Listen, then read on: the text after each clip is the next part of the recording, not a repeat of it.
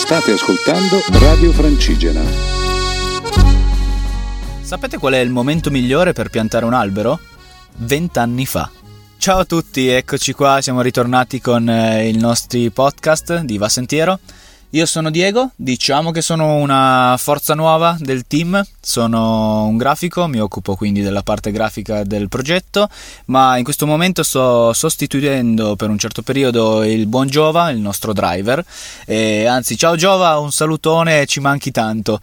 Niente, sono qui per raccontarvi di una delle prime realtà interessantissime che abbiamo incrociato qua in Sicilia dalla nostra partenza del 25 aprile e si tratta del progetto Sette Voci, un progetto e un luogo nato nella valle dell'Alcantara dove si pratica e si parla di agricoltura naturale e anche uno spazio di sperimentazione creativa e si parla di turismo sostenibile. Giovanni, Guido e Silvia sono i protagonisti di questa realtà, arrivano direttamente da Bologna e sono qui da circa un anno e mezzo sono residenti in questa villa, in fase di restauro ancora, ma che devo dire che ha grandissimi potenziali e li stanno sfruttando alla grande. Guido e Giovanni hanno anche dei passati da musicisti e nel caso li dovesse, doveste incontrare chiedete loro un bel duetto batteria e sax e capirete di cosa sto parlando, insomma. Ed ecco che quindi la musica diventa anche uno dei loro veicoli per eh, attrarre persone, per integrarsi e per sognare sempre. E la cosa che mi ha fatto pensare alla frase che ho utilizzato come intro di, questa, di questo podcast è stato questo aneddoto. Praticamente sono arrivato nel luogo e Giovanni mi ha accolto e mi ha mostrato il luogo in cui avrei, avrei dovuto montare la tenda. Camminando mi fa attenti, attento dove metti i piedi e anzi dillo anche a tutti gli altri ragazzi perché ci sono parecchi alberi piantati qua e là. Questa frase mi ha fatto sorridere e insomma credo che non sia importante il quando, ma l'importante è iniziare. Qui è Iuri. Dopo aver attraversato la dorsale dei Monti Peloritani abbiamo sterzato verso sud per affrontare il periplo dell'Etna, il grande vulcano, il più alto dell'Europa continentale, con i suoi 3300 e passa metri. Eh, prima ancora che, che vederlo, eh, il vulcano si fa sentire con la sua presenza per, soprattutto per quello che riguarda l'ecosistema di tutto l'ambiente circostante, perché chiaramente eh, la lava rilascia azoto e rende perciò il terreno di tutta l'area dell'Etna eh, ricchissimo, un ecosistema davvero unico che già eh, nell'Ottocento attirò l'attenzione di quello che oggi è considerato il, il, primo grande esperto di vulcanologia, un tale professor Sartorius, figlioccio di Goethe e studente di Gauss, insomma, mica pizze e fichi. Giunti alle pendici del monte abbiamo attraversato dapprima il versante eh, orientale, poi quello sud e poi infine quello, quello occidentale. Eh, gli ambienti sono eh, molto diversi, si attraversano piste di, di sabbia nera, lavica, eh, intervallate a faggete davvero quasi iridescenti e poi di nuovo colate. Eh, ci sono specie endemiche molto particolari, eh, tra cui per esempio eh, la betulla, eh, la, betulla, la, la, betulla etnea che è l'unica specie di betulla endemica a sud del passo dell'Abetone, quindi dell'Appennino tosco, eh, tosco-emiliano, oppure il pino lariscio o le ginestre giganti. A spiegarci tutte queste cose è stato Socio Kai di Catania, Enzo Agliata, che ci ha accompagnati in una di queste tappe etnee ed Enzo è stato davvero un bellissimo incontro, una persona molto colta, appassionatissima di storia che sembrava davvero conoscere tutto ciò che fosse scibile, quindi ogni qualsiasi domanda aveva una, una risposta pronta. La tappa che più mi ha impressionato è stata quella che ci ha portato verso il rifugio Sapienza. Buona tappa consisteva in una cresta verso la schiena, cosiddetta schiena d'asino. Eh, da una parte appunto avevamo eh, tutta la piana di, di, Catania, il mare, e dall'altra Pian del Bove, questa distesa lavica infinita, un deserto nero eh, che mi ha ricordato una visione, quella eh, di un documentario visto da bambino sul fiume Yukon in Alaska che in primavera a un certo punto sghiaccia e c'erano tutti questi eh, pezzi di ghiaccio che all'improvviso si frantumavano, si accavallavano in questa baraonda. E il piano del Bove era un qualcosa del genere, come se fosse un fermo immagine di questa spaccatura eh, dei, dei, ghiacci, ma neri. È stata una visione davvero molto intensa. Viva l'Etna! L'Etna è un territorio straordinario anche dal punto di vista del suo suolo. Infatti, anche se all'apparenza sembra un, un luogo aspro per le coltivazioni, in realtà la sua terra fertilissima ha permesso nei secoli la coltivazione di, di, grande, di, coltivazione di grandi qualità come il pistacchio di Bronte o da altre parti noccioleti o gli agrumi o l'olio e soprattutto negli ultimi anni e in particolare nel versante nord-est la produzione di vino. Eh, diciamo che il vino sull'Etna si è, sempre, si è sempre fatto ma negli ultimi 10-15 anni ha visto una vera e propria esplosione, tant'è che molte cantine hanno preso i loro appezzamenti sull'Etna per produrre appunto questi, questi vini di, di qualità.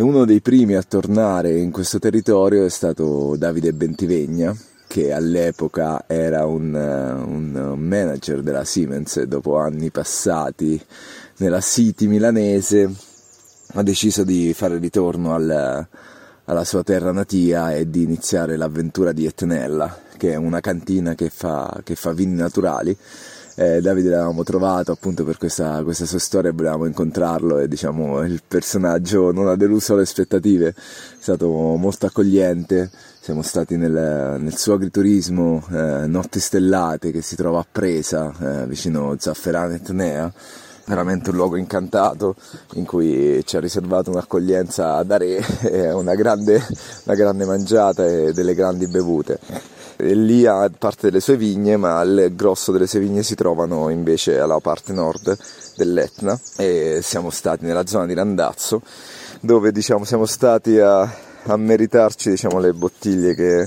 che poi ci ha, ci ha, dato in dono, ovvero aiutandolo nell'imbottigliamento ed è stato un momento molto, molto piacevole far parte di questa, creazione di quello che è in qualche modo un'opera d'arte quindi mm, è stata una bella esperienza ai piedi dell'Etna. Ciao a tutti amici di Radio Francigena, qui Giacomo che vi parla. Questa volta voglio, voglio raccontarvi di un'esperienza inedita per Vasentiero. Infatti, dopo aver provato svariate esperienze, tra cui il kayak l'anno scorso, la zipline volando sopra Pacentro, un paesino dell'Abruzzo, quest'anno abbiamo deciso di testare Va Sentiero con uh, le e-bike, le mountain bike con pedalata assistita. Devo dire che è stata una, una gran bella esperienza, abbiamo fatto una due giorni molto divertente. E la cosa interessante è che il tutto è nato da un, un contatto del, della community eh, Emiliano che appunto ci ha, ci ha contattati quest'inverno dicendo ragazzi che ne direste di fare un paio di tappi in e-bike? Ed è lì è nato un po' tutto Ciao a tutti amici di Radio Francigena, io sono Emiliano Manzan, sono di Roma e sono un ingegnere appassionato di outdoor, in particolare di, di mountain bike. E appassionato al punto tale che sto piano piano trasformando questa, questa passione in una professione da affiancare a quella di, di ingegnere. Ho conosciuto i ragazzi di Vassentiero tramite il loro documentario e, e, dopo averlo visto ho deciso di propormi per accompagnarli in una due giorni di bike nel parco dei Nebrodi. E adesso sono qui con loro, abbiamo concluso questa, eh, questa due giorni di, di bicicletta, stiamo continuando a piedi lungo il Sentiero Italia e speriamo che da questa esperienza possa nascere una, una collaborazione futura. Un saluto a tutti! e per fortuna che c'era Emiliano perché diciamo non eravamo troppo preparati all'e-bike.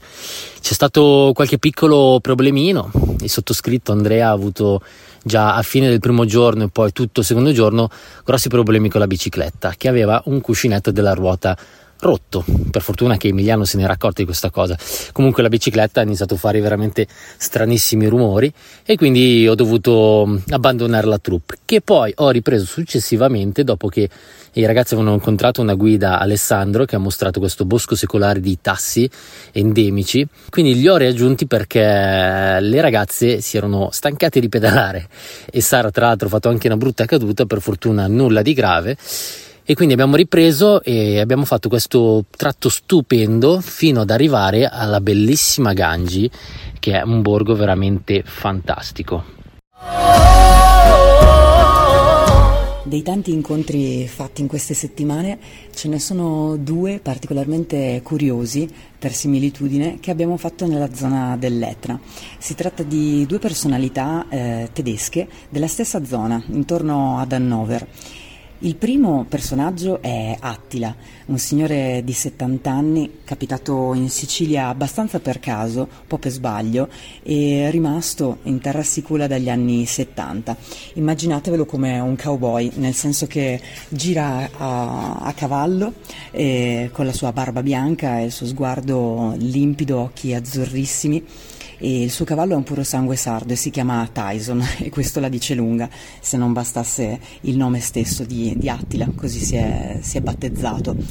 E lui fa la guida e porta la gente ad esplorare il territorio proprio a cavallo, per lo più turisti eh, tedeschi ma anche francesi e inglesi. E così, eh, per varie coincidenze, è finito a conoscerci e ad accompagnarci per più tappe del nostro percorso. in queste tappe ci ha raccontato la sua vita, il suo rapporto con i cavalli e l'amore profondo che ha sviluppato per, per la terra sicula. E quando ci siamo lasciati c'è stata Ehm, c'è stata malinconia sia da parte sua che da parte nostra perché è difficile raccontarlo in poco tempo ma ci è entrato proprio dritto nel cuore. E l'altro personaggio invece è Jessica, eh, 21 anni, quindi è giovanissima e l'abbiamo incontrata mentre faceva stage da Etnella, che è un'azienda di, di, vini biologici appunto ai piedi del, del, vulcano e Jessica ci ha accolto mentre eravamo ospiti dell'agriturismo Notti Stellate. E, um, una persona veramente bellissima, molto, molto curiosa, molto discreta e a vederla sembra un po' Pippi calze lunghe e quello che mi ha colpito è un po' come Attila, la, la sua grandissima voglia di fare, di scoprire e di immergersi in mille esperienze. Non so, magari è, è l'indole l'indole tedesca che eh, insomma, si, con, si, riconosce perché sono grandi viaggiatori. Anche se sono diversi, appunto, mi hanno, mi hanno sorpreso per, per, le loro similitudini e, e, ho trovato curioso che il cammino ci abbia riservato incontro, questi incontri eh, coincidenziali.